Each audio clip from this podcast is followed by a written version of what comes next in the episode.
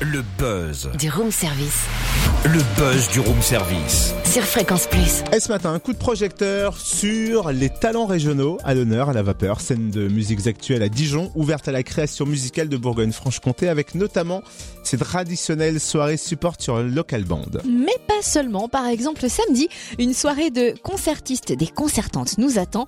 On découvre l'affiche avec Yann Rivoal, directeur et programmateur de la vapeur. Alors, quel est le programme de cette soirée originale samedi? Eh ben, c'est vrai que c'est une programmation un petit peu euh, atypique. On a souhaité inviter des collectifs d'artistes. Un collectif qui est basé à Dijon, sous le nom de Oblique, et l'autre qui vient de Besançon et qui va se produire sous le nom d'Orchestra.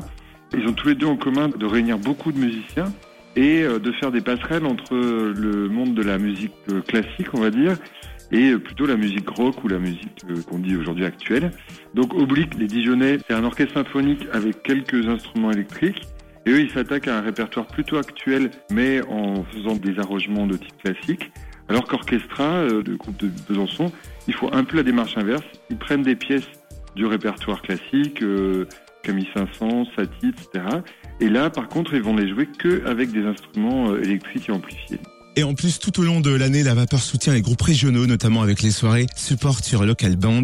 Peut-on rappeler le concept?